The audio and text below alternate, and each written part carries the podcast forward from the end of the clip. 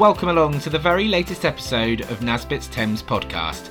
My name is James Coleman, and as always, we'll be speaking with a guest who helps us to examine the vital role teacher educators and mentors play in the world of initial teacher training. This week, we're joined by one of the key figureheads within our sector, Sam Twiselton. We cover a range of topics from the development of the core content framework, the impact COVID restrictions have had on training providers, and analyse what's changed in teacher training over the past few years. That and much, much more packed in as we welcome you to the latest instalment of the TEMZ podcast. Okay, I'm delighted to say I'm with Sam Twiselton, Director of Sheffield Institute of Education. Now, good morning, Sam. How are you? Hello, nice, nice to be here. I'm Great, fine, thank, you. Thank you thank you so much for taking the time to uh, to come and chat with us. Uh, how's the how's well not the start of term anymore? We're kind of we're into the second half term. How's the the start of this year gone for you guys? Well, I mean, I'm compared to people in school and particularly school leaders. I'm incredibly lucky, really. Um, I would say it's kind of a bit boring and a bit samey for me, but nothing like the kind of moment by moment you know sort of life risking decisions that people yeah. are having to make so for me it's it, it it's fine it's yeah. uh, just to be got through i think zoom fatigue doesn't seem quite so bad compared to the the yeah. the stuff people are having to do in schools at the moment is it exactly exactly. Uh, well thanks again for, for for being on the on the call. Um we just wanted to kind of sit down have a chat with you today. You've obviously had a, a really important part to play in the in the core content framework which is um, you know, supporting and structuring so many of our trainees and teacher educators' years, and so have a, a, quick chat about that. But but also just talk to you about the role of mentors and teacher educators more generally, um, what sort of influence they have on our trainee teachers, and really the teaching profession more widely. Um, does that sound all alright? Sounds brilliant. One of my favourite topics because it's such an important role. So yeah, absolutely. Brilliant. It'll be lovely to try and shine a light on uh, on some of the wonderful work that not only within you know Sheffield Hallam, but also some of the other stuff that you've come across uh, that mentors mentors are doing. Uh, the guys that uh, we've got people, you know, a range of people will listen to the podcast from program leads to uh, trainees, mentors, uh, people who maybe aren't involved in ITT at all but are interested in getting involved a, lot of the people who are very involved in ITT will be very familiar with your contribution to it. Uh, but for those listening who maybe aren't aware of the, some of the things that you've achieved or, or, how you contribute to initial teacher training, can you give us a quick overview of some of the work you do, kind of beyond Sheffield Hallam, within Sheffield Hallam? Yeah, yeah. Well, I mean, Sheffield Hallam itself is um, it's, a huge university in Sheffield, and, and a large part of what it does is, is train lots of teachers. So we train all different routes, undergraduate, postgraduate. We SCITT partners for lots of really good SCITTs, uh, and we're also a partner for Teach First. So so seeped in, in teacher training at, uh, at Sheffield Hallam, but but be, beyond that, um, I've had quite a lot to do nationally with teacher training. I suppose the, the first big thing was when I was involved in the Carter Review of Teacher Training, um, which was announced back in 2014, published in 2015. And I think actually sort of echoes forward a lot to the work that, that I'm involved in now in terms of what we found through that review, which was a lot of really good practice, um, but also some inconsistencies. Um, but, but one of the biggest messages was the importance of mentors um, and they are often the make or break thing in terms of trainees and actually NQTs as well. Um, you know, it, it, we all have moments when we think, oh, am, have I done the right thing? Am I doing the right job? Um, is it, you know, am, I, am I up to it? Uh, and, and, often a really good mentor is the person that can really take you, get you out of that hole um, a poor mentor can actually push you into it. Mm, yeah. um, so that, that came through very strongly in the Carter Review of Initial Teacher Training, which then kind of links up with um, what I subsequently, subsequently went on to do when I was um, on the advisory group for, well, still am on the advisory group of the DFE's Teacher Recruitment and Retention Strategy, which led to the Early Career Framework, which led to the Core Content Framework. So they all actually sort of join up. Um, and actually, I think tell quite a good policy story in terms of how the government is have, has become much more aware of the importance of really looking after new teachers right from you know being a trainee through to you know uh, two years into having qualified. Um, and um, and the, and the mentor role continues to be absolutely central at every step of that journey. So Um, I feel like we're in quite a good place in terms of some of the policy developments that I've been involved in. I can't claim credit for them, but I'm very pleased to have been around as they've been unfolding. So, thinking about the, the Carter Review, which, like you said, was kind of six or seven years ago now, how far do you think ITT has come since then? What are, what are the big shifts? What are the big changes that you think have, have made a real difference since the Carter Review? Yeah, I mean, I think there's a number of things. Um, when, when the Carter Review was first happening, it was in the early days of the uh, sort of rapid expansion of school led. Obviously, school led had been around for a while, um, but but that that administration was really encouraging it. So we were visiting a lot of very new SCITTs that were just kind of finding their feet, and you know, it was an exciting time. But but you know, there was some naivety and some definitely a lot of learning to, to, to be had at that point. Whereas now, you know, I mentioned that we partner several SCITTs and um, out and about in the role, in my, in my sort of national role, um, I get to, to meet many more. And I think they've, they've reached a level of maturity and a level of understanding uh, you know, about the complexity of what's hmm. involved in initial teacher training, but also some of the opportunities that you get from being school led. Uh, I'm not saying it's impossible to do it in a university because we saw some, some good examples of where it happened, but but that school based element, you know, which is after all two thirds of the time for a postgraduate um, uh, teacher training route, um, that school based element is so important um, so powerful and the mentoring role as i've said so so so central in that. Um, often school-led providers are able to be a bit more deeply connected and a bit more in control of the variables in that space. Um, so I've seen some absolutely fantastic practice, you know, in, in, in, recent days where, as I say, that maturity has led to just some really good examples of uh, that, that very deep partnership working, which I think provides a really good start, a really good basis for um, trainee teachers, and then particularly if they then are employed, you know, in the same collection of schools, and that support then kind of almost seamlessly continues into their early career phase. Um, I think that's uh, you know that's one of the things that has really struck me um, about kind of unfolding practice, and I think that's what the um, the early career framework really is what it's trying to do is replicate what's been there as a sort of local thing for lots of people, but not there as an entitlement for everybody from next year becomes an entitlement for everybody. And it's building on that very good practice, which, as I say, I think school led initial teacher training has to some extent led the way with. So, you know, it's it's really good to see. You, you kind of stole the words out my mouth in terms of the, the early career framework and that mirroring that process of training somewhere, maybe within a, uh, an academy or within a local authority, and then that continuing when you're employed then within that same environment. And it, it's clear that the core content and then the ECF kind of feed into that model in trying to have continuity for trainees. How, how, important is that? Obviously, you know, lots of trainees may go abroad or move into a different part of the country or, or into a different matter, into a different local authority. But how valuable can it be to have that continuity? And actually, as the early career framework sets out that entitlement to that time to develop, you know, we all know that it takes longer than a year, much longer than a year to go and be the brilliant teacher that you want to go and be. Yeah, I mean exactly. I mean you've hit the nail on the head. Um, it, it's that it's that kind of consistency. It's that feed through from the initial phase into that early career phase.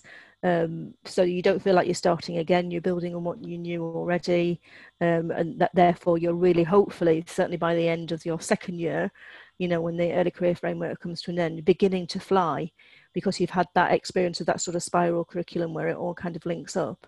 Uh, and as you say, you know, you may train in one part of the country and get a job in another part of the country, or even, you know, in, in a different country. And I think the early career framework is actually likely to be being picked up by um, international schools as well.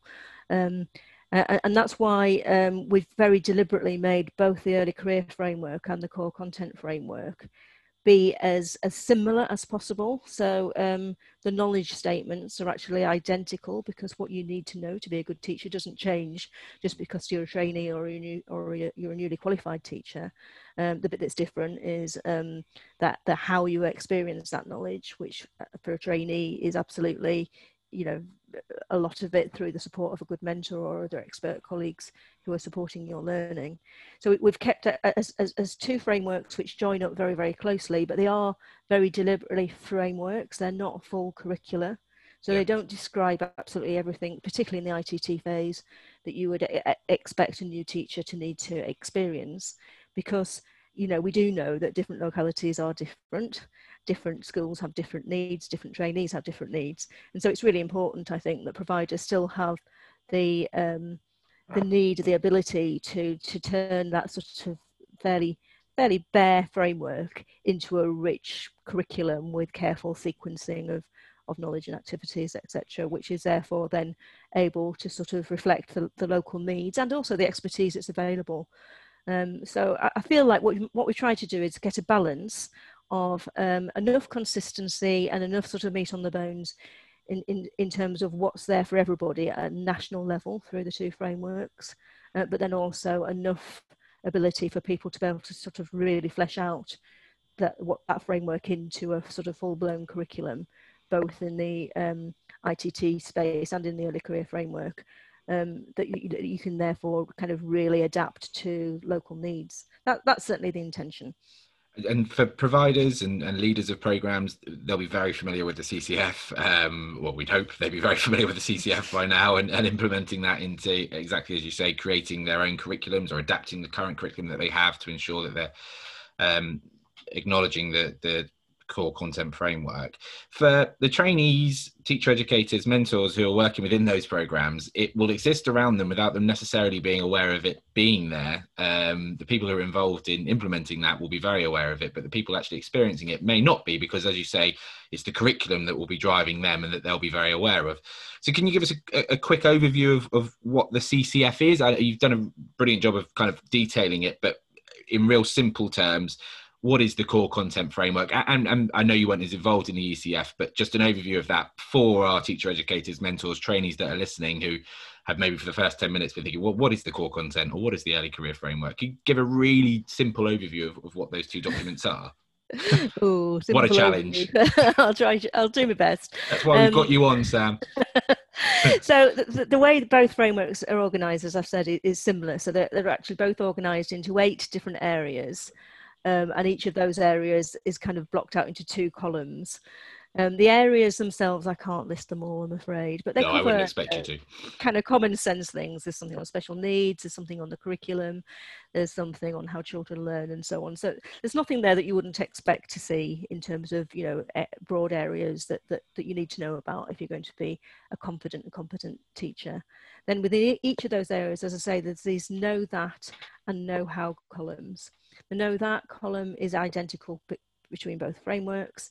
The know how, this is probably the bit that's most useful for mentors. If they haven't looked at it, it probably is worth having a look. Although their providers will have already adapted the kind of mentor training and, and the other advice that they're giving mentors to reflect it. So it's yeah. not absolutely essential. But but what we try to do in that right hand column is be a lot more specific than, than other sort of versions of, of, uh, of attempts to kind of give national guidance for ITT have done. So we've given some, you know, I think care, fairly carefully thought through examples of the kinds of conversations, the kind of observations, the kinds of activities that trainees should uh, should be receiving and uh, and where there's a role for a mentor or somebody else in school. So sometimes it might be they're asking the mentor to facilitate a conversation with somebody else, head of department, for example, or the SENCO or somebody like that. Um, we've just tried to, to be a bit more pinned down in terms of the kinds of conversations, the kinds of questions, the kinds of deconstruction sort of analysis kind of activities um, that should happen. So I don't think it should be adding to the mentor role in terms of asking them to do more. I think it's maybe just defining it a little bit more. And, and it's really building on what we know really good mentors do anyway. So hopefully for many people, it won't feel like a big difference. It might just be hopefully reassuring um, that we're kind of validating what, what they were doing already anyway. Um, yeah, I, I, think that word reassuring about, you know, exactly as you're saying, seeing that and going, oh, do you know what? Actually, I'm ticking a lot of those boxes yeah. already exactly and that, that's what we're tending to find as we're going around sort of talking to people about it that's mostly what people but occasionally there might be some terminology that's ever so slightly different or something like that but but once you unpack that um, most people just actually recognize it as as as what they're doing already and, and just giving them that sort of validation that actually they were already doing this this well um, last one on the on the CCF and in the ECF stuff. Uh, from from what you've seen when you've got you know been part of this putting this up and, and seeing how providers have interpreted the core content framework. anything that stands out to you is when you've seen it work well something that each provider has done is there a common theme or a common thread when people have implemented this really well that the provider has done is there something that that makes them stand out in terms of using this most effectively? I'm just thinking about program leads who are listening to yeah. this thinking how can i really make sure that i use this? Is there anything that you've seen that you think yeah do you know what? Actually that's just that just seems to work when when providers have done that with the ccf yeah, so um, I mean, I think again, this is sort of reflecting what probably good program leads would be doing anyway, but just uh, helping them to see it through yeah. uh, the, the lens of the core content framework. Where, where it works really well is where it's completely recognised what I've said already that it's not a curriculum. You know, it doesn't tell you what to do when and how yeah. often. Yeah. Um, so, so that that's that's a job of work for the program leads. And and as you've said, it might well just be looking at what they do already. It might be that they're not actually having to do anything at all from scratch, but just thinking really carefully about how you sequence the activities, the activities in the training, the activities that happen in school, the mentoring conversations, etc. So that you've got that sense of a journey um, through through the core content framework where where it's actually often quite a spiral you know so you, there'll be some things that you need to keep coming back to you know we know for example behavior you need a lot on behavior to begin with um, but then you know as you get more experience and you're able to sort of compare and contrast different experiences, uh, you come to a more sophisticated understanding of children's behaviour. So you do need to return to it in a more sophisticated way, for example. So, so um, the really good program leads have really thought about that spiralling of, you know, what, what do we need right at the beginning and, and, and maybe in a fairly basic form uh, but then, you know, at what point do we most usefully come back to it? How does it link to what we're asking our mentors to do, etc. And then I think the other thing, as I said, recognizing it is just a framework and there will be other things that you want to include. So, for example, as somebody with a primary background, I would put a lot of emphasis on child development, which isn't, it's kind of implicit in the framework, but it's not explicit and you know i would want to make sure there's a really good chunk in my program about that Pro- probably linked to some of the things that are in the framework uh, that would be sort of an example of, you know, where, where you recognize it, it's it's not telling you absolutely everything that you need to do. You need to really think about what are the bits that are missing, um, and then um, and, and, again, I think school school led is in a good position to do this. There's, there's that sort of tying up between what happens in the central training and what happens when trainees are out in school yeah. and really thinking hard about that. So you don't just shove them off into school and sort of see what happens. Yeah. you actually sort of craft the experiences that happen in school in a way that they're able to make those connections as strongly as they possibly can um, to what they're being hearing in the, in the training element. And I think that flexibility is key, isn't it? Because when you think about local contexts and what drives yeah. one school in one area and what drives another school in another Absolutely. area, it is really important. And and and as a provider, you want to value those things and make sure that you're preparing your trainee teachers to teach in those environments as effectively as possible, whilst recognizing that there's a whole suite of stuff that they're going to need to know alongside that too. Exactly.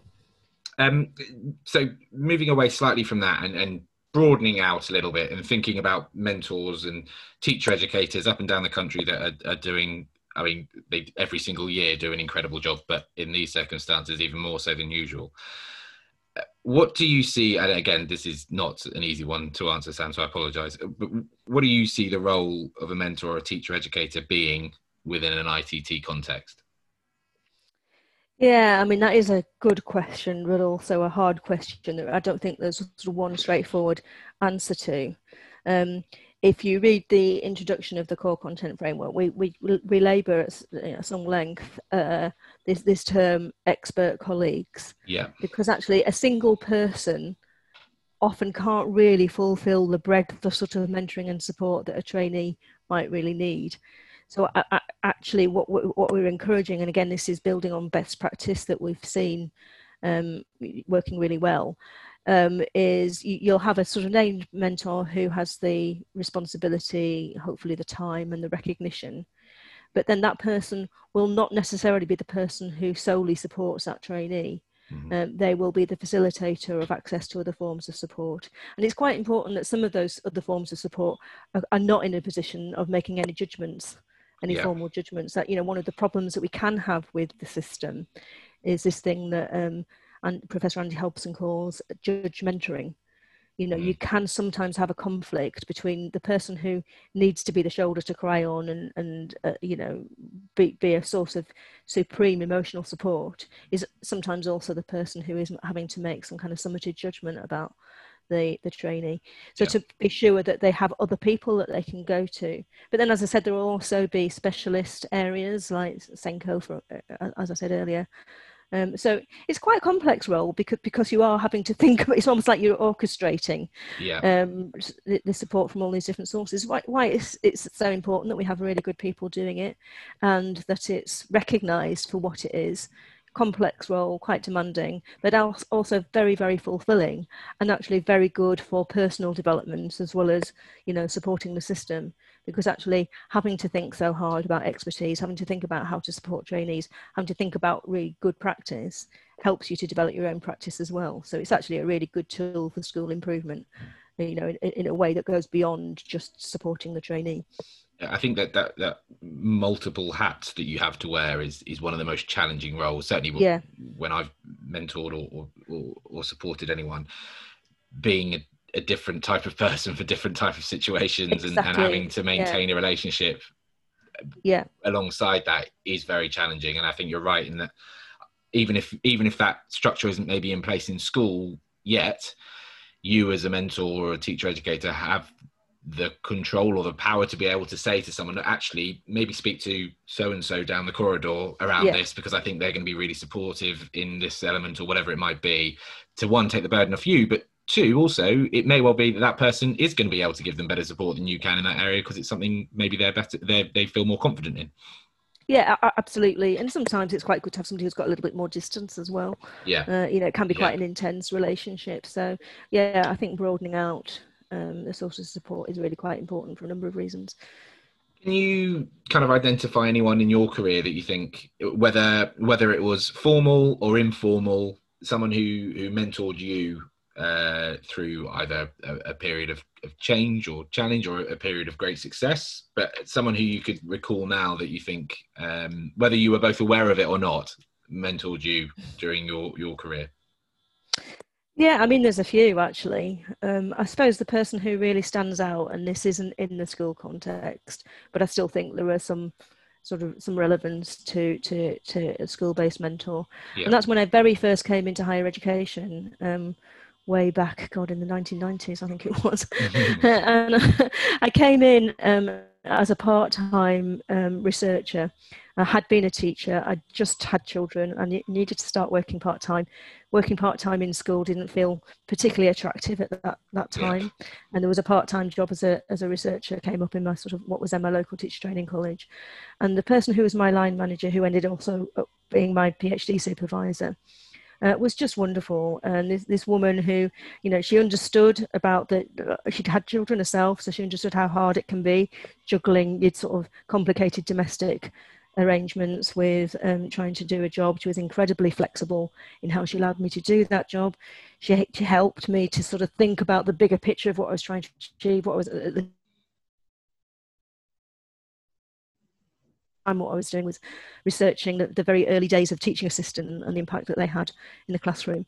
Um, and uh, I, I, look back on her. You know, she was. She, I think she helped perform, helped me to form my professional slash academic identity in ways, as you say, I wasn't particularly even aware of. You're just too busy living your life, aren't you? At, the yeah, time, yeah, it's yeah. only when you sort of look back on it and you realise, oh yeah, I don't think I'd be the person I am today if I hadn't had that kind of gentle support, sometimes challenge, um, but you know supreme understanding i think what, what really struck me was how well she understood the world i was living in at that time yeah. and you know h- how to sort of navigate my way through it she was she's an amazing person yeah, and it, it it strikes me when I think about people who, in a very similar context, think, yeah, you know, they really supported me either professionally, personally, mentored me in one way or another through something challenging.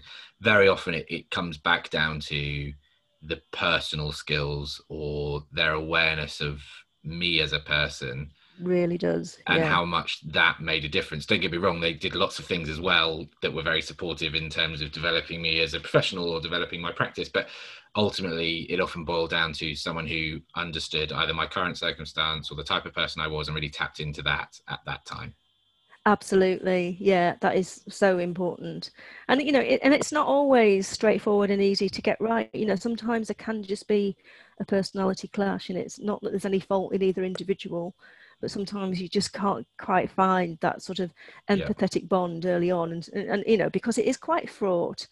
Um, being in school as a trainee, you know, it doesn't take that much to sort of tip it over into something that can become a bit more negative and that's mm. why again why it's good to have a broader network of support around you so that it's not just necessarily completely dependent on that one relationship because that can like i said that can be such a make or break thing. Um, so to, to, to yeah first of all you do need to have those skills absolutely. Uh, but then you also need to be aware that it, you know the chemistry just is, doesn't always work um, for every single relationship and and that's where the, the provider can play such a big role as well in, in, recognizing those relationships. If there is an issue identifying that trying to fix it. If there isn't a fix then also recognizing yeah. that and, and adapting whatever whatever support is in place. Um, I, I, think that, absolutely. that's crucial from a provider's perspective to not just assume it's always going to work exactly how you want it to. Yeah I, I would say that's probably one you know one of the really important roles a provider can play. It's quite stressful, I know, for providers, but you you also see the benefit. You know, if you can if you do intervene and, and, and you can make such a difference, um, it's it's worth all that stress and that effort. And um, we're, we're talking. We started off prior to doing the podcast talking about how we'd had a positive day yesterday in relation to the pandemic and and potentially this this uh, vaccine perhaps being uh, down the road at some point, which was wonderful news to hear and something positive for the first time in a long time. But we are living in, you know, incredibly difficult times, not just professionally but personally too. Uh, how have you seen mentors kind of contributing to ITT and to the trainees that are currently involved, you know, at, at such a difficult time to be training to be a teacher? how have you seen mentors and teacher educators kind of step up to the plate and, and support that process? Well, uh, just in a phenomenal way, to be honest. I think, you know, linking back to the, the previous discussion about those sort of interpersonal skills and that sort of empathy, because because it tends to be people who who are strong in that area, who who are mentors and who are teacher educators, um, I think they've been able to just step up to the challenges, which have been really considerable, yeah. uh, in such a crucial way, both for trainees and for NQTs. I've seen this uh, because uh, you know we're all dealing with such such a lot of newness, and yeah. it's not even um, you know consistent, reliable newness. It, it, changes from way, one day to another, uh, and I know one of the things that mentors are, are sort of worried about is. Um, they're having to support trainees uh, into a world in school that isn't normal and you know so you know the way that we're having to teach children the way we're having to behave in school isn't what it would normally be like and probably isn't we hope what it will be like in a year's time. And so they're almost having to live kind of parallel lives really um, helping them to sort of deal with the here and now but also kind of inducting them into what will hopefully be the case um, when things do do go back to normal. Though i do think there will be some things that, that actually stay yeah. so, so good I, I, I, wanted to touch on that actually within your role as director at Sheffield Hallam, and, and obviously you guys do so much within ITT and, and teacher training. What, what do you think? You know, has fundamentally changed. What What do you think will be different? You know, what have you seen that actually through this opportunities of, you know, I know that working remotely, not just within ITT and, and teaching perhaps is now something that's far more viable, and and I think heads and schools are far more open to that idea of flexible working and I think that will move that agenda forward a lot quicker. What other areas, or, or what do you see as being fundamentally impacted and changed by this COVID pandemic? Yeah, I mean, I think um, you know, there's some very sort of practical operational things. Um, how how able you are to support and observe trainees without actually setting foot in the school. We, we, know we've kind of surprised ourselves that you can actually do that quite effectively. Yeah. And actually, you're stripping back, you know, some of the noise and certainly some of the time yeah. that it would have taken if we were sort of, you know, scurrying around the country, you know, spending a day in a car for a, for a one hour in a school sort of thing. Yeah. Uh, you know, we've surprised ourselves at how effective you can be.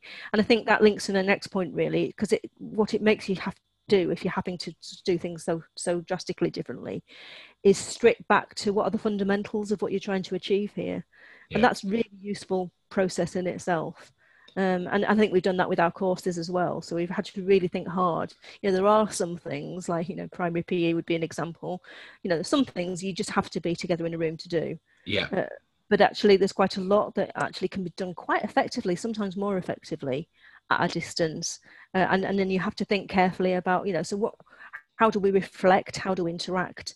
And, and, and, and uh, again as i say it's back to first principles which i think is always useful. And then i think there's some things that i've seen happen in school which there are sort of elements of in in, in how it's kind of bled into teacher training. And particularly in secondary school, we've seen a lot of teachers talking about how they're spending more time with fewer pupils now because of you know the bubbles and social distancing and things. Yeah. Maybe maybe teaching across subjects a bit more. Um, certainly spending you know more um, social time with with pupils as well as um, uh, sort of formal learning. Almost time. a little bit more of a primary setup, not exactly not exactly reflecting exactly. that, but but far more towards that way. Yeah, certainly getting some of the benefits of of, of yeah. knowing them better as individuals, and, and and in particular if you're teaching them across more than one subject, yeah. you know, you you see how how learners are different in different subjects, but you're also able to make connections across the curriculum as well. And I think I think there have been elements of that certainly in our primary uh, initial teacher training because uh, ironically in primary programs, it tends to be more like secondary in the way it's organised. Yeah. in that you have different people for different subjects. Um, whereas I think you know we've, we've tended to keep people more with the one tutor group for more things, and that that sort of de- depth of relationship, that depth of understanding, has definitely benefited as a result of that. Everyone who comes on the podcast, Sam, uh, tackles our top five um, which are five very uh, five questions that will come at you, and you can, you've got like as quickly as you can. You answer those top oh, five questions. God. I know, I know. I, I purposely didn't. You got the pulse up now. Everyone does, but. Uh, I'm hoping after this half an hour chat, you know me well enough, Sam, that I wouldn't throw you under the bus. There's nothing. there's nothing you wouldn't expect. Um, so, first one, okay. First, uh, most important quality as a teacher. Ooh. Well, it might just because we've been talking about it, but I think probably empathy. That that ability to put yourself in somebody else's shoes. Absolutely right. Do you know I've, we've done? I think we've just our seventh podcast now, and I think that's come up four times as the most important quality. Really? Yeah, empathy. but I, I completely agree. Uh, your favorite book? Oh, that's really hard. I know.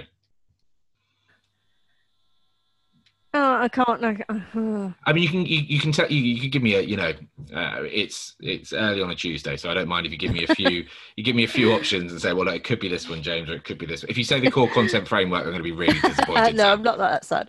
Okay, that's um, good. Right, because we're talking about teacher training. A, a, a favourite book to introduce uh, trainees to is a curious curious incident of the dog in the night. Oh, great! it's a great book in itself, but it's actually quite helpful for getting them just thinking about. Uh, well, actually links to what I just said about empathy, really. You know, understanding different perspectives and different ways of seeing the world. So yeah, I'll go with that. Great book. My mum made me read that when I uh, was on holiday a few years ago, and it, it is a brilliant book. Um, most important quality as a mentor. Ooh, I suppose I'm not allowed to use empathy again, am I? Well, well, I mean, you could. You, there's no rules in the top five, Sam. I don't know if this counts as a quality, um, but I'm going to draw on my research, which has shown the importance of being able to sort of hold the bigger picture understanding of what you're trying to get the trainee to be able to eventually be able to do, and then the micro moment understanding of what the next step, what the next practical step might be. Bit of a complicated answer to a Simple oh no, I love love that answer though. That's great, and and that's where the provider has a really big part to play in terms of that big absolutely. picture. That's yeah, where absolutely. if you've got a curriculum that's really clear and is fed through the entire yeah. program, not just your Fridays, but actually every day in the week in school, that can make such a big difference. Exactly. exactly. Empowering your mentors with that knowledge is absolutely vital. Um, your favorite food? Oh, oh God. These are questions that just let your mind go blank. Uh, my comfort food is probably uh, jacket potato with cheese. Oh, great, great answer. Um, and then last one, you're hosting a dinner party. You can choose kind of I don't know, let's say six people um, to host to come along to your party. I'd like to know who would be the first person on your list throughout history, from the beginning of time to now, who would come to your dinner party, who would be the first person on your list that would absolutely have to be there? They'd be sat next to you, not in any of the other seats. They're the person you want to chat with for the night. Oh god, this is not a question that you should have had a, an answer at your fingertips for, isn't it? um, I don't know if this is right or not, but I'm going to say Michelle Obama. Yeah, great. probably, that's probably had longer to think about it. I'd come up with something better. But, but we've also that's also the, the second person that's had Michelle Obama sat with them. Really? Yeah. Yeah, her her book her book's also fascinating. I don't know if you've read her. It book. is, yeah, I have. Yeah, I think that's why it's on my mind. Yeah, that's yeah. An, uh, another great book. Brilliant, Sam. Well done. Thank you. Nothing too painful, though. It sounded like it was quite painful, so I'm sorry. it was actually, yeah. I didn't mean to put you through it. It's meant to be a light-hearted part of the podcast. no, I think it was right. probably the most challenging I'll... part. I'll forgive you eventually. Don't I should, I should have gone harder on the CCF questions. I, I didn't yeah. do well enough. Um, kind of b- before before we wrap up, Sam, I, I, just really it's a great opportunity to chat to you, um, and I, I just wondered what, from your perspective, there's been you know, this is kind of looking less about mentoring and more about ITT generally and, and providers and um, you know, new Ofsted framework, new core content framework. There's been a lot of change over the last few years for ITT, in my opinion, all for the better. But what what next do you think? And I know we've got COVID as this huge kind of cloud that just stops us from thinking anything further than next week, and I completely understand that. But you know, a couple of years down the line, where do you see ITT being? Um, what, what, will things have significantly changed? What will be the things that we're doing really, really well in a couple of years' time with an ITT? Do you think? I think I think there are some promising things that could have made some fundamental, fundamentally positive um, steps forward. We've got the specialist NPQs coming out next year, of which there is one that's called Teacher Developer, yeah. and that is for uh, you know, sort of Uber mentors, people people who are keen mentors who want to, you know, devote a significant amount of their time to it. I think it's going to be a great qualification. It will it will give recognition to a lot of people who are already doing that kind of a role and help to support and develop them. And I think that alongside things like the teaching school hubs, which I know is a sort of challenging process to go through before we get to it. But you know, hopefully two to three years time that will have settled down. And what we will have is we will have sort of centres of, of people coming together in partnership on, on quite a big scale. I hope that universities will be part of that picture as well as uh, as well as SCITTs. Um, and I think um, what I hope it will do will be to forge the sort of really deep partnerships that we were talking about earlier on where for ITT at least, you get that really proper, genuine joining up of all the different elements of, of the of the experience that trainees need to have.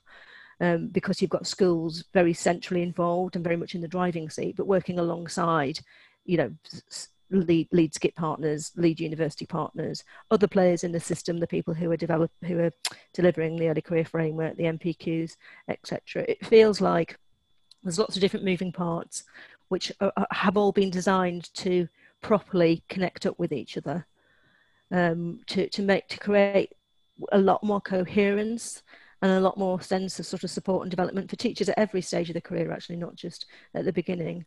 Um, and that's you know i feel like compared to the, when we were out and about with the carter review back in 2014 where it felt like although we saw a lot of pockets of excellence um, the system as a whole was quite fractured um, and I yeah. feel like, you know, in a couple of years' time, uh, that hopefully will have gone beyond that to something that's much more joined up. So, yeah, I'm quite positive and quite excited about the world beyond COVID for initial teacher training.